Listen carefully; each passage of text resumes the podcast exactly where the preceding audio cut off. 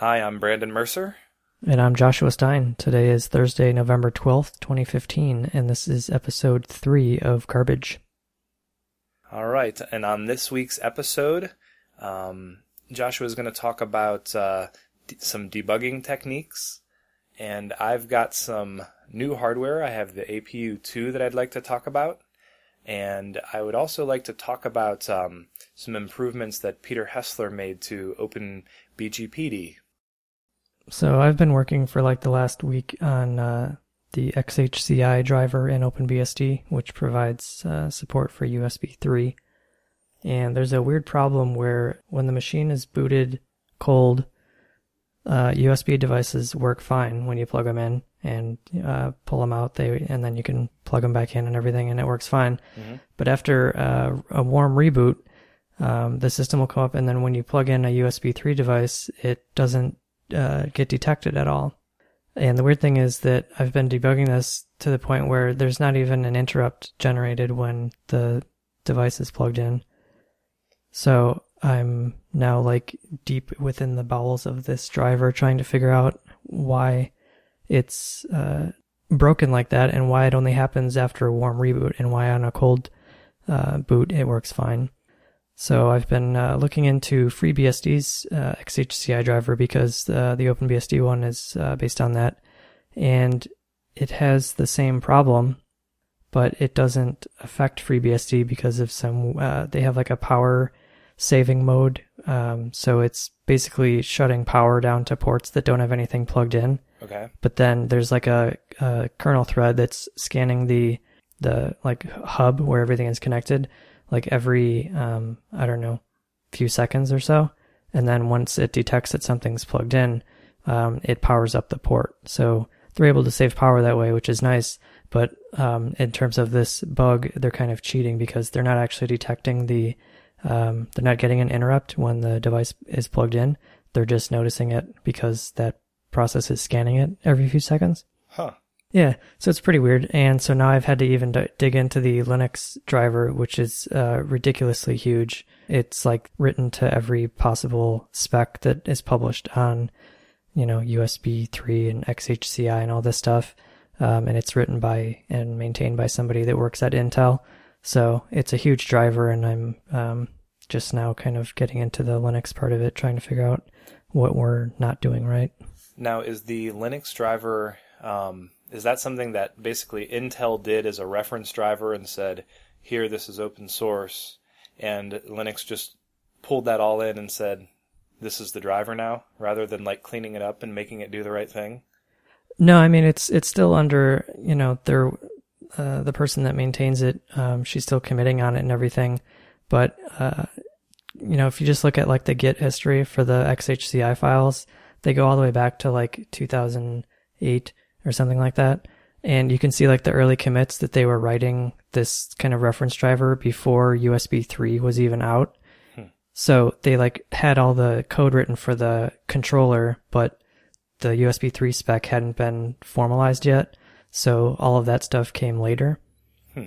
So yeah, it's a lot of history to go through to see if there's anything that, you know, stands out as, oh yeah, maybe we're not doing this weird, uh, initialization, uh, register setting or whatever. Yeah, how do you figure that out? So you said earlier that um, an interrupt isn't even being fired, but how do you know that when you're trying to debug this?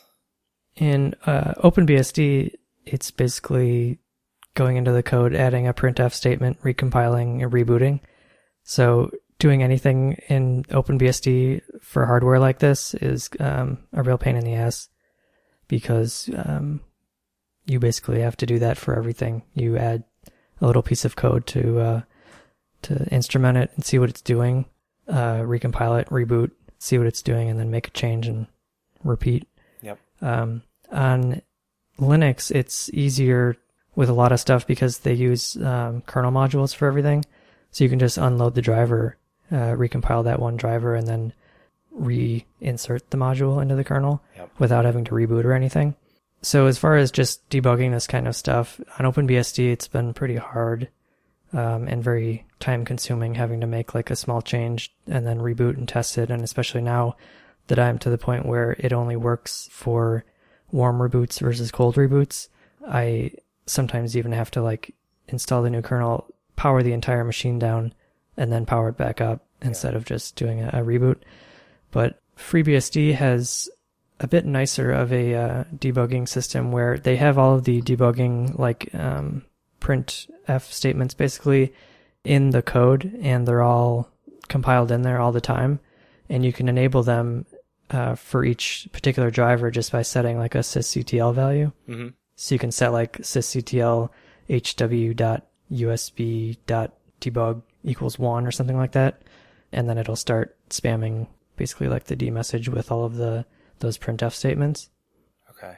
based on what you set the, the number to. And Linux has this thing called uh, dynamic debugging, which is similar to that with uh, FreeBSD. So all of the debugging is compiled in all the time, but they have it down to the to the point where you can enable uh, debugging for a particular line of a particular file, and you can do this with like their debug file system because they apparently have a deb- or a file system for like every possible thing but it's kind of over engineered. I mean, I don't know why you would need to enable debugging for one particular line of a file, Mhm. but trying to get, um, you know, useful information out of it is kind of difficult because you either have to do it per line or you just do it by the file, but then there's so much debugging in each file that it's kind of overflowing the message ring and everything. So it's kind of hard to get information out of it that you need, but, um, I don't know. I guess it's better than the way it's working in OpenBSD right now, where we don't have any debugging at all,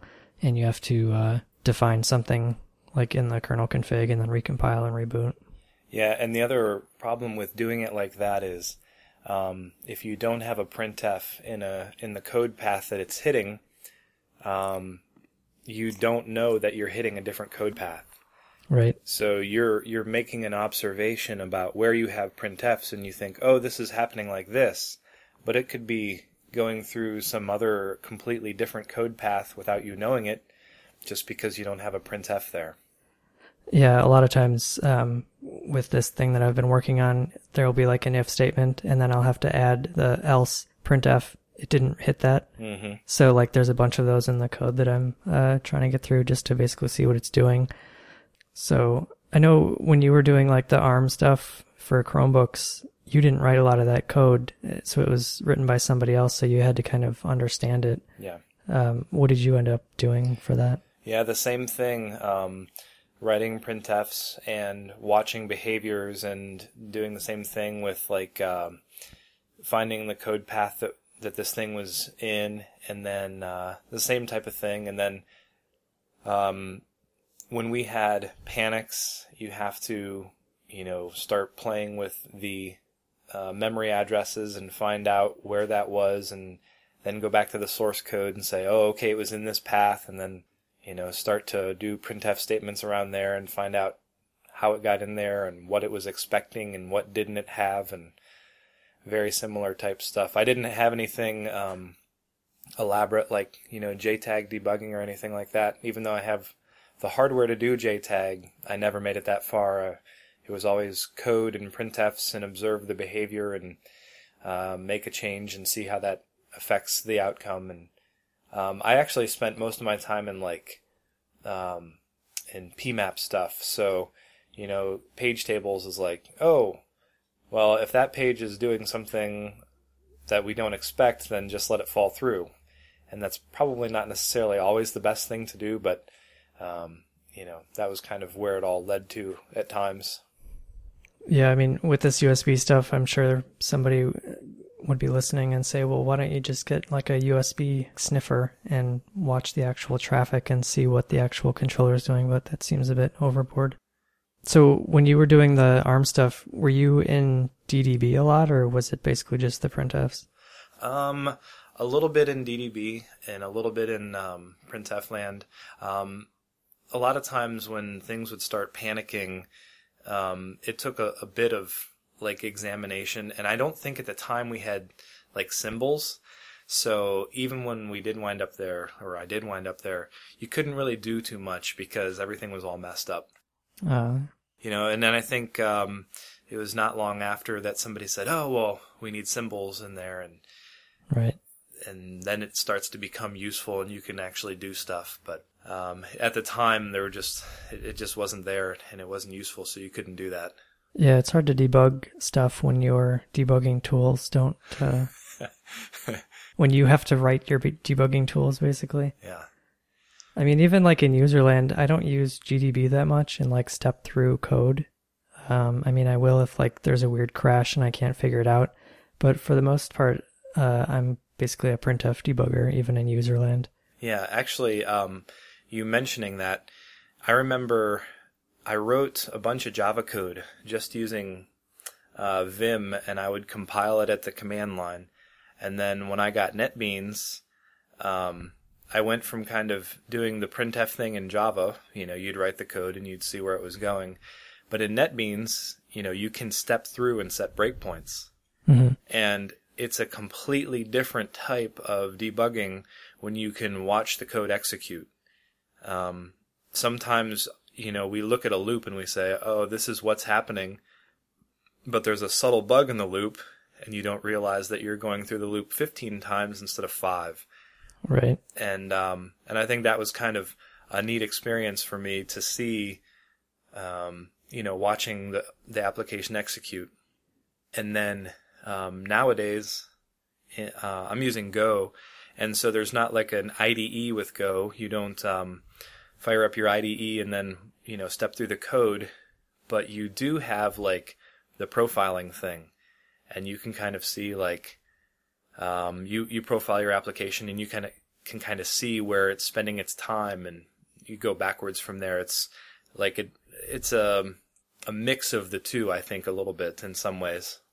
Yeah, I guess now that you say that, um, when I have to do Android and uh, iOS development for pushover, um, because they have full featured IDs, IDEs and stuff, it is a lot easier to, to step through the code and um, set breakpoints and stuff. But Yeah. I guess just doing it in GDB on the command line um, never appealed to me. It seemed always faster to just do uh, the printf style debugging. Yeah. So that's pretty much all I had on uh, debugging. I'm still working through this code, trying to figure out. It's got to be something really subtle because on a cold boot, the machine works fine. USB devices, USB 3 devices work fine. Um, you can plug them in, you can take them out. Uh, everything works. And then it's just on a warm reboot. Um, sometimes, like the first time you put it in and then take it out, it detects that. And then when you put the, when you plug it back in, then it stops working.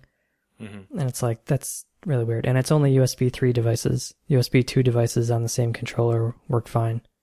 Um, I wonder if it has something to do with like we initialize the hardware, you know, on the first boot, um, and then when you power it off, those registers go back to some default state, and um, maybe we're not quite resetting stuff enough.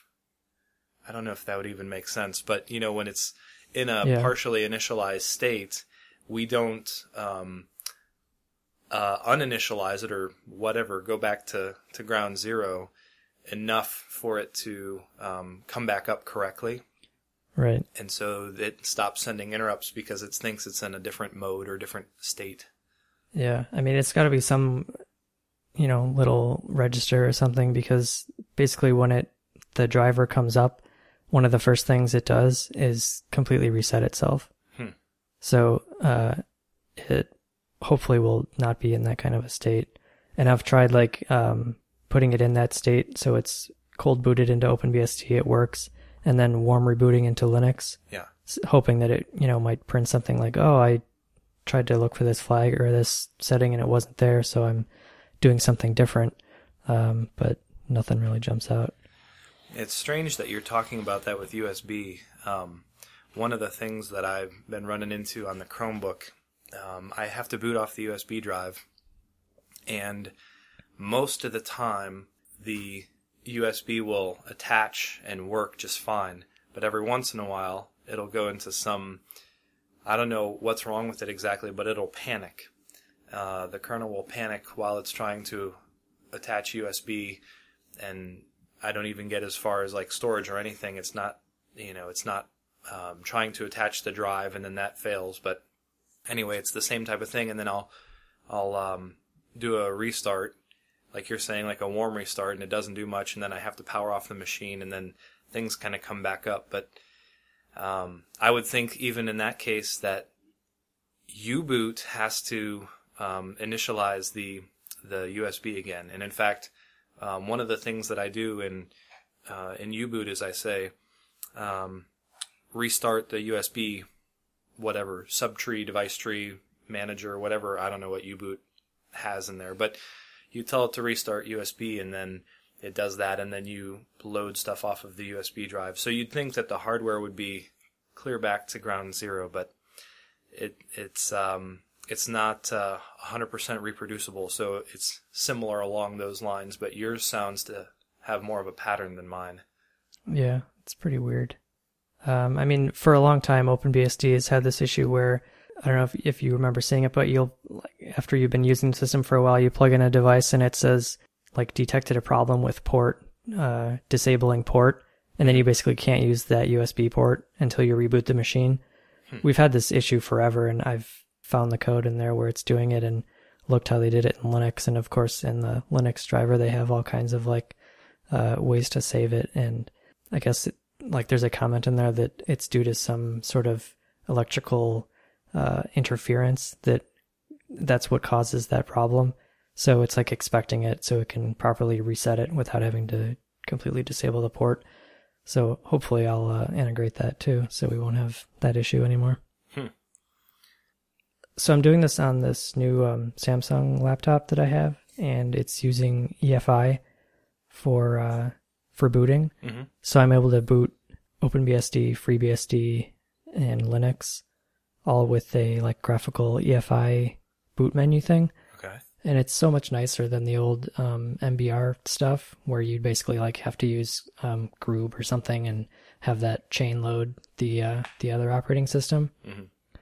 But the, the thing is, like, so now that these machines use EFI, they have no BIOS basically. So like when you turn on the machine or in this laptop, you hit F2 to go into the menu. There's literally like three settings in the entire thing. Hmm. So to change like um, what like what it boots to, either the CD-ROM or like the on-disk EFI bootloader, it's all of those variables are stored in NVRAM. So they have to you can't edit them from the BIOS. You can't, you can only select like which order you want them in. So you can't add a new entry into there. The operating system has to do that. So you have to be able to boot to the operating system first so that it can install or it can like change its NVRAM, the NVRAM settings on the machine so that it can boot itself, hmm. which is, um, fine, I guess. Uh, we don't have that yet in OpenBSD. So we just install like, you can install the, um, basically like the EFI program, and you copy that to the EFI partition on the hard drive. Um, and then the BIOS basically boots that.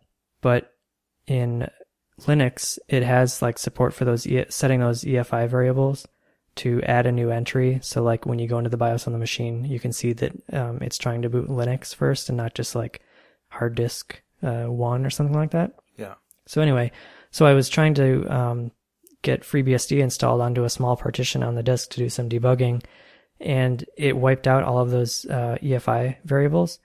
So when you'd go into the BIOS, there was no possible boot options, and there's no way to add new ones. so I was like, great. So is this machine like bricked now? I can't do anything. Yeah. So luckily, um, if you have a USB uh, CD-ROM drive plugged in, uh, which I do with my um, ISO stick have you ever seen these?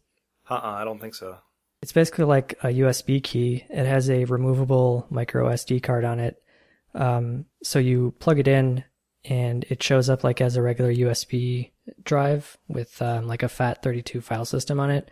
And then you can basically just put ISO images on the um, SD card. And then you edit a config file and you say which one you want it to boot. And then when you unplug it and then plug it back in, it shows up as a regular CD-ROM drive with mm-hmm. that ISO uh, mounted. So um, you can basically use them to like install operating systems or do whatever you want because the operating system doesn't see any difference between uh, the ISO stick and like a real CD-ROM drive. Oh, that sounds useful, especially for that kind of thing. Yeah, so like on my ISO stick, I have like probably 20 ISOs. I mean, everything from like weird FreeBSD versions and NetBSD and Dragonfly and uh, Windows and Linux and all this stuff. So it's really useful for testing. I'll link to it in the show notes. But anyway, so once that's plugged in, the uh, EFI will basically uh, let you boot to the CD-ROM drive. So I can, I was able to at least do that, boot to Linux, and then tell Linux to edit those EFI variables and make a new boot entry, so it would boot off the hard drive. Yeah, it sounds, it, it reminds me a little bit of um, like the um, Solaris LDOM, where OpenBSD, you know, you can boot into that and you can uh, set up your LDOMs and stuff uh, from within OpenBSD, or you could do it from within Solaris. Um, but you couldn't set them up and configure them from the console, I don't think, could you? Uh, I'm not sure. I mean, all this stuff, it kind of works like uh, Bless on uh, Mac OS, where there's no BIOS to do anything, but you basically have to boot and then run the Bless command and say you want to boot to a CD or a different partition or something like that. And it's all kind of stored in some magic location that you can't easily get to. Yeah. And I mean, for the majority of people using this laptop, they're never going to go into the BIOS at all, let alone go in there and like change any of these settings. So I guess the manufacturers don't really care about making a BIOS where you can actually edit and create your own boot settings. So we're all doomed, people. Yeah, I, I'm worried because, uh, you know, is that supposed to be helpful that you can't change that? I think it's just basically they figure nobody's going to do it, and when you install Windows, it uh, sets that stuff up itself. So it's like, why bother paying their uh, engineers to actually create that uh, interface? Yeah. Well, cool. So that's uh, debugging and playing with uh, fun new hardware. How how do you like that laptop? You've had it for like a few weeks now, right? Yeah, it's uh, I don't really use my MacBook much anymore, which is pretty cool because uh, usually I'll get some OpenBSD laptop and then I'll configure everything and then be like, "Ah, this keyboard sucks," or Yeah. "I hate the display," and I'll go back to the MacBook. But um, I love this thing. The keyboard is is so much better than the the MacBooks. The tactile is a lot better, and the the trackpad. I still haven't written the trackpad driver for it, but just like when I accidentally click on it, it's a very solid click. It feels very nice. Yeah, that's awesome. Well, I have um, a new piece of hardware here. Um, I sent an email and uh, got a got my hands on the APU two, which is a small little piece of hardware that it's very commonly used for firewalls. Um, it's got a few Ethernet ports on it and mSATA and some PCI Express slots in it. And I had been eyeing up the the new APUs for a while now, and uh, I eyed them up long enough that now they have an APU two, and I got my hands on it, and it's a really really nice piece of hardware. It's um, a little quad core CPU, and it's got three gigabit Ethernet ports, um, and I think they show up as EM, so they're actually like good Ethernet chips rather than like the the Realtek or whatever they had on the other one. Yeah, I have the uh, original APU as my firewall downstairs, and um, it has three uh, Realtek 8168 devices. They show up as. RE. Yeah, and from what I understand, that device is quite capable and works really well. Um, I kind of like looked at this board, and I'm looking at the the hardware that's used on it, and I'm looking at the board layout and the design of it, and I'm looking at the quality of how it was put together. And this thing is really well thought out, and I think it's thought out from the perspective of if you're going to use this as a firewall or you're going to use this as a wireless access point and do it well, here's the things you need. And they just, I mean, the hardware itself is good quality. The feature set is very good, and they improved on the APU design that they had uh, significantly. And the APU 2 also has like ECC memory. Um, there's been some like weird attacks that have been talked about, and I can't recall if it's you write um, to the memory next to a region and make it flip a bit, or if you read or something like that and you can gain access to another, you know, region of memory. The Rowhammer attack. Yep, that's right. And so ECC is supposed to make that attack much harder to do. But anyway, this little small um, firewall device has ECC memory, and it's built really robust. And uh, I don't know if people have ever opened up like a Cisco and seeing how that looks versus you know some Chinese piece of junk. Um, this is really looking like a very quality piece of hardware from my limited electrical engineering expertise. And so um, I haven't had it long enough to get OpenBSD running on it, but it runs um, coreboot, and you can get the source code to the BIOS. And um, Yeah, I was just gonna say I was looking at the D message of my uh, my original APU and saw that it's running core boot. It shows up as uh, on the BIOS zero line vendor core boot. mhm. It's kind of cool. I think that's a, a pretty neat feature to have in this day and age. I don't know what I would ever do with it or if it really has as much value as I perceive it to have, but I think that it's good that we can get our hands on the source code to the BIOS and we can kind of trust the hardware. I would consider this a little bit more trustworthy hardware platform than some of the other stuff that you can get. And um, yeah, I think they I think they have a good thing as far as this, um, you know, firewall platform. And in fact, I'm going to um, performance test it and see how it holds up to the rigors of some, you know, network traffic for voice over IP and that kind of stuff, and just get a feel for it because I uh, I'm actually really excited about it. It looks quite useful. Yeah, you were talking about the uh, the BIOS. I remember on the old like Soekris uh, machines that a lot of people used for OpenBSD firewalls. Mhm. Uh, we kept running into like BIOS problems, Yep. um, and I remember we'd have to do like workarounds and stuff in the kernel because they had such a crappy BIOS. So now that they have uh, core boot on these um, APU machines made by uh, is it PC Engines? Yep, PC engines. Yeah, is Soekris even like around doing stuff anymore? Soekris is doing stuff, and I and I had Soekris back in the day, and I remember the same thing. It was kind of painful. Oh, you need to upgrade your BIOS because there's a bug. Right. Um, and I think the difference now is like the PC Engines folks. There were some issues early on with the APUs and ALIX stuff, but they got it sorted out, and now they're getting the hardware into the hands of people who can iron out the bugs before they make their public release, which I think is good. Is that you? Uh, and a number of other people too, actually. So I'm not exclusive to this. They've been uh, very, very good about getting hardware into people's hands so they can test it and run it in their configurations and help them, um, you know, test it out on various different operating systems and platforms. And they're trying to be proactive, which I think is awesome. I I just have nothing bad to say about this experience. So does it boot off of a uh, SD card like the old one? I haven't looked what's supported. I know that right now there's some limitations. There's some bugs in Core Boot preventing, um, like I think it's mSATA from booting. Um, I know that USB boots right now, and I'm not sure about the SD card. So um, I have to get my USB to serial cable out of the basement, and uh, and then I'll know a little bit more about that. So those are not for general sale yet.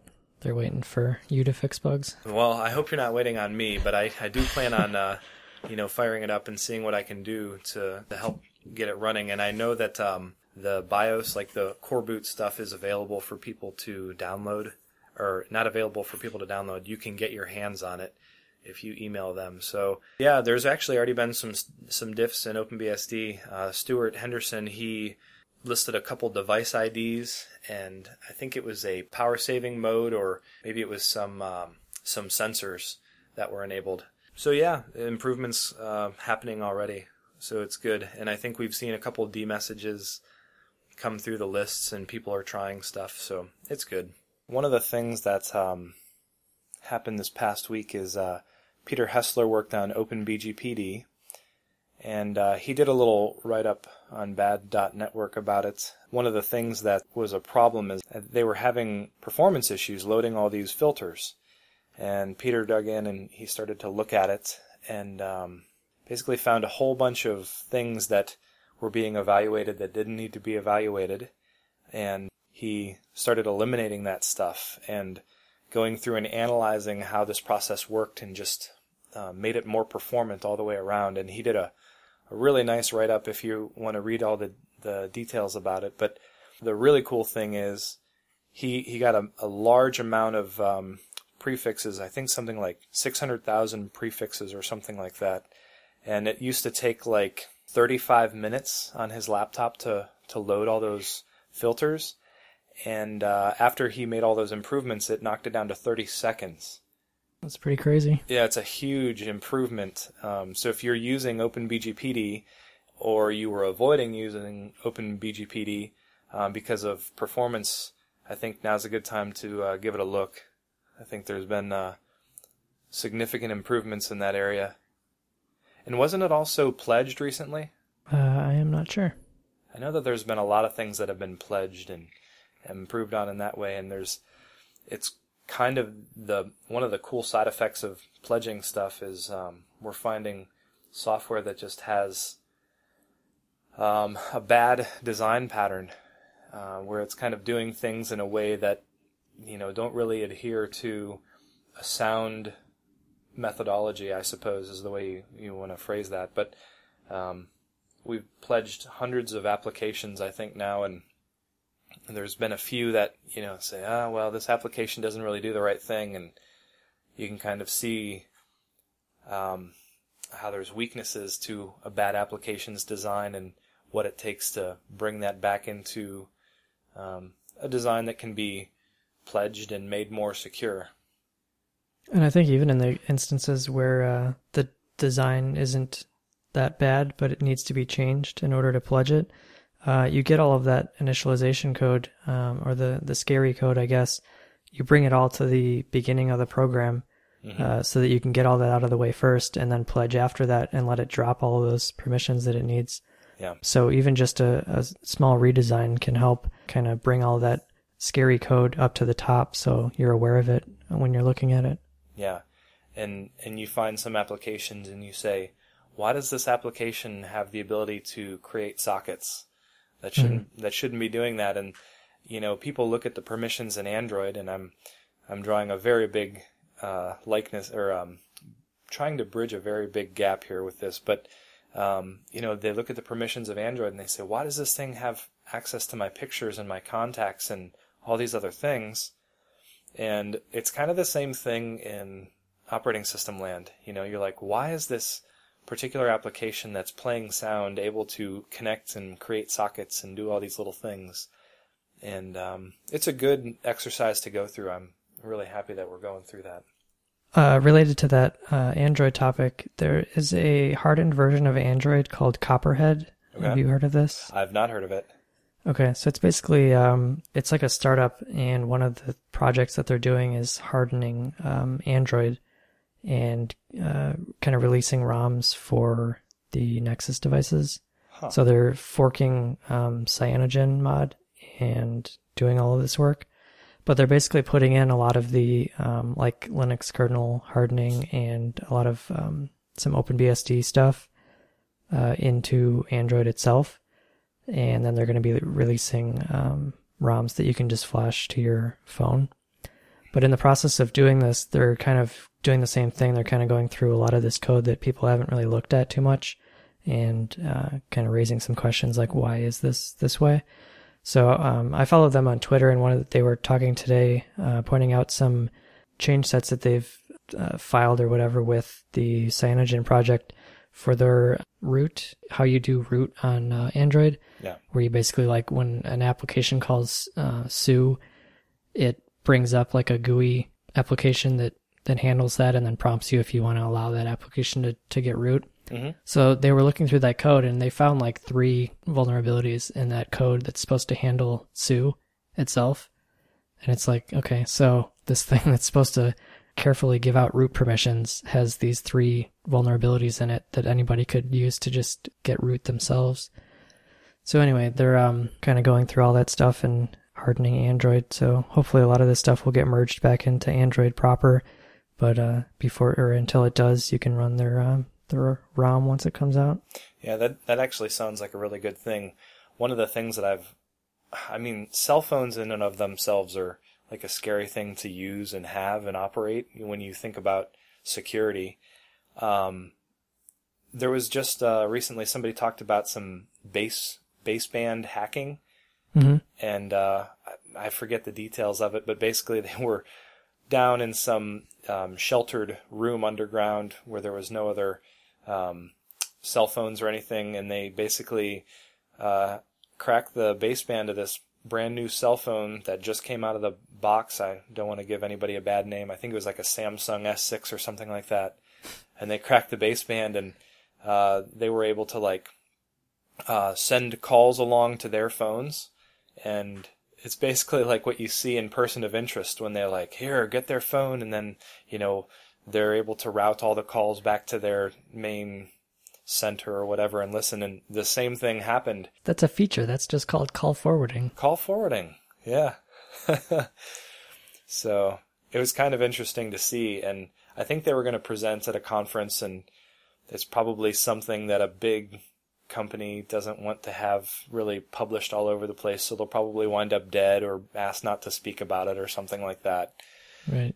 It's one of those things where cell phones are scary enough as it is, and then we put this software on them that is even worse. Um, and I just don't, I don't know that I trust the model either. We give a development toolkit to a bunch of developers on the internet that they can build the software for these soft phones, and I don't think that the the SDKs can um, secure these whatever applications that these hundreds of millions of developers are submitting. And then so you have all this stuff on your phone that you just have no idea what it's capable of or what it is doing or how horrible the bugs in it are. And it's kind of a scary proposition. And then even when the bugs do get fixed, uh, you might not get an update, which is just Yep. insane. What is it? Windows XP stopped being supported, hmm and once somebody releases like a really big, uh, scary bug or uh, exploit for that anytime in the future, it's going to be pretty weird because that's like the first time that uh, all these Windows users will be exposed without any ability to do anything about it because Microsoft stopped supporting it. And Yeah. yet we, you know, that happens every day on Android where all these bugs are found and they're fixed already, but these users have no ability to get those fixes. hmm I almost think it's worse on the mobile market, on the mobile side, because I think there's probably more mobile devices with more vulnerabilities, at least in my head there are, than Mhm. there are, you know, XP machines that are in critical situations like that or used so in in such a hostile environment, you know. I mean, a phone is sitting right out in the middle of nowhere, completely exposed to everything hmm at least with XP machines, you are hopefully behind firewalls and, you know, maybe you're running some sort of malware protection and hopefully they aren't sitting on a cellularly exposed network where anybody can get to them and do very horrible things to them.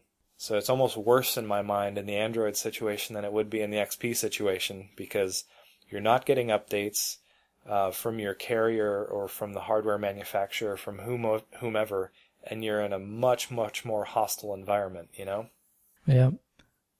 I do wonder if Google is ever going to start kind of reining in Android. I mean, they already have as far as the entire operating system isn't really open anymore.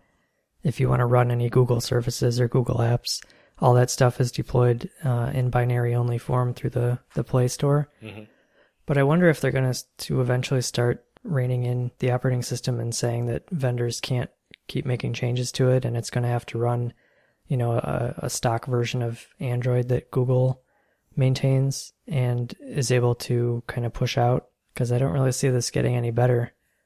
Um, You have all these PCs that run custom hardware drivers because they're all different pieces of equipment, but they all run the same version of Windows.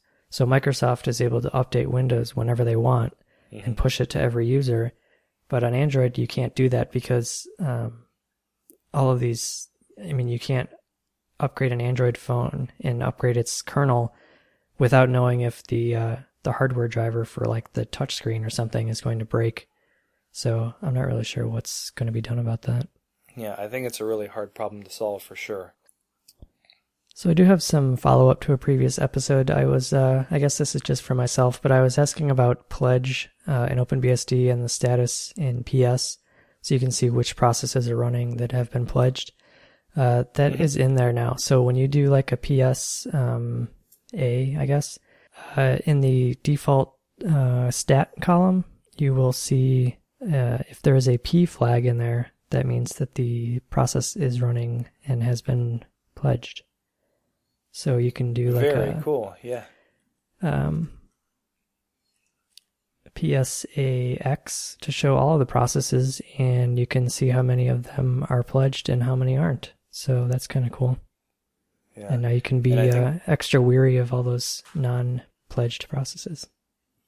I think it's great that we have that. I'm I'm wondering too. You know, everybody says OpenBSD doesn't do anything for security, and it's like people keep spouting out all this nonsense.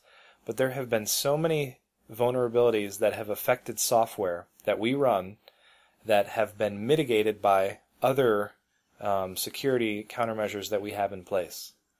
And I've seen it on you know, some forums and stuff, people are like, oh, they're vulnerable. I looked at their code. They're running the same thing we are. They're vulnerable. But if you actually try and run the exploit against OpenBSD, it doesn't do the same behavior, or it doesn't, you know, actually um, achieve the exploit. Hmm And it's because there's other mechanisms in place on OpenBSD that um, that mitigate it. And you know, Nginx vulnerabilities. I shouldn't even be naming out things, but there's been things that you know affect Windows much more heavily than they do Unix environments. And there's been you know 12 things that affect Windows and six things that affects the Unix operating systems, and maybe two or three of those actually were an exploit on OpenBSD because um, of the countermeasures that we have in place. And I think that's why it's really important to keep doing things like this to software um, and, and keep working at keeping your operating system um, proactively secure. I think it, there's a huge value in doing that. And I think that's kind of what led us to forking OpenSSL is that the countermeasures that were in place for um, some of these exploits were being turned off in OpenSSL. And when you turn them back on, the, the source tree wouldn't even compile. And that's when we said, well, okay, we have to take this back and we have to get this working because these are significant. These weren't even just, all of them weren't even OpenBSD specific things. They were just compiler things that, you know, you just have to do. And um, so basically, some of the most fundamental um, mitigation techniques that were in place, even in compilers, were turned off and mitigated in OpenSSL. And uh, we just had to undo that. And uh, going back to that uh, Copperhead um, Android distribution, they are running OpenBSD's malloc. Mm-hmm. So they have all of the flags that we have available as far as um, protections in there to see when there's like use after frees and stuff like that. Yeah. And so they um, have found bugs in uh, Android apps that crash with uh, OpenBSD's malloc because of bugs in that application. So they've been able to use that and um, report some uh, security vulnerabilities due to that. Um, one of them was in um, some weird Qualcomm. I don't even know what it was. Some like something to do with the baseband or something like that, Mm-hmm. and that was crashing with uh, this with these features turned on, which is kind of scary. I uh, I am very leery of Qualcomm, and I'm very leery of those types of radios. I, I just it's just the whole thing scares me. Yeah. Yeah, I mean, you, like you were saying, it's uh, scarier when it's a mobile phone. When you have a Windows XP computer, it's maybe connected to a Wi-Fi network, or even if it's directly connected to the internet, you have you know IP traffic that you can that's coming in that you can filter. hmm With a phone, it's connected to a radio uh, network that you have no ability to look into, and that radio hardware itself is doing all kinds of weird stuff that you can't even see. Yeah, and not to mention, we know that you know mu- municipalities have impersonated radio towers, and if they can do it, so can somebody else. And um, it, I think it's even easier in that case than it is, you know, for wireless or a wired network for somebody to jump in between and you know inject packets or impersonate. Um, you know, a, a, a cell tower. You can't do that on a wired network as easily, but very, very many uh, scary things, I think, in that arena. It's a scary world out there, folks. So I guess that's all we had for uh, topics. We did have a Twitter user, Mike Putnam, that uh, reached out to us and was asking about our uh, setup and how we make this show. Yeah, and uh, I use a very high quality um, clam chowder can with it's basically kind of like a twine in the base of it, and uh, that goes to Chicago, where JCS has a very nice studio with a very nice microphone. Yes. So the uh, the actual setup that I'm using is a uh, Samson C01U Pro USB microphone. Uh, it's connected to a shock mount dealy, Mhm. and that is connected to a Rode PSA One arm that's on my desk. And I am listening to the to the sound of my weird voice through Sennheiser Momentum headphones. And we do this show. I guess it's called Double Ended Yes. where basically I am recording myself and I am talking to Brandon over Skype, but he is recording himself locally. And then he sends me the uh, recording when we're done through Dropbox. And then I merge the two audio files together and sync them up. And then uh, do some light editing to remove ums and ahs and weird, awkward silences and stuff. And then uh, I do that in the uh, Audacity program on my Mac and then it's uh, converted into an MP3 and then uploaded to the garbage.fm website through the uh, CMS uh, application that I wrote a couple weekends ago, which was written in my um, Halfmoon PHP uh, MVC framework that gave uh, Brandon and I just a little administration panel where we can edit and upload episodes and see statistics and all that neat stuff. Yep. Write some notes in there. Yeah, we can uh, share notes with each other and uh, know what we're about to talk about for each show. And then the uh, it gets pushed out to the garbage.fm website where uh, everything is cached as flat files. So it's like PHP, but then it just dumps itself to a flat file, and then Nginx just serves up flat HTML files since they don't change that often. Yep. So it's uh, entirely over engineered to scale to massive heights for our show that gets uh, I don't know, a couple hundred downloads Yep. each show. Yep. Uh, and it's and if you guys hear the difference between my recording and what uh, what Joshua has, I'm using an Android phone, the the Nexus 6P, and I just have that sitting next to me and it's recording.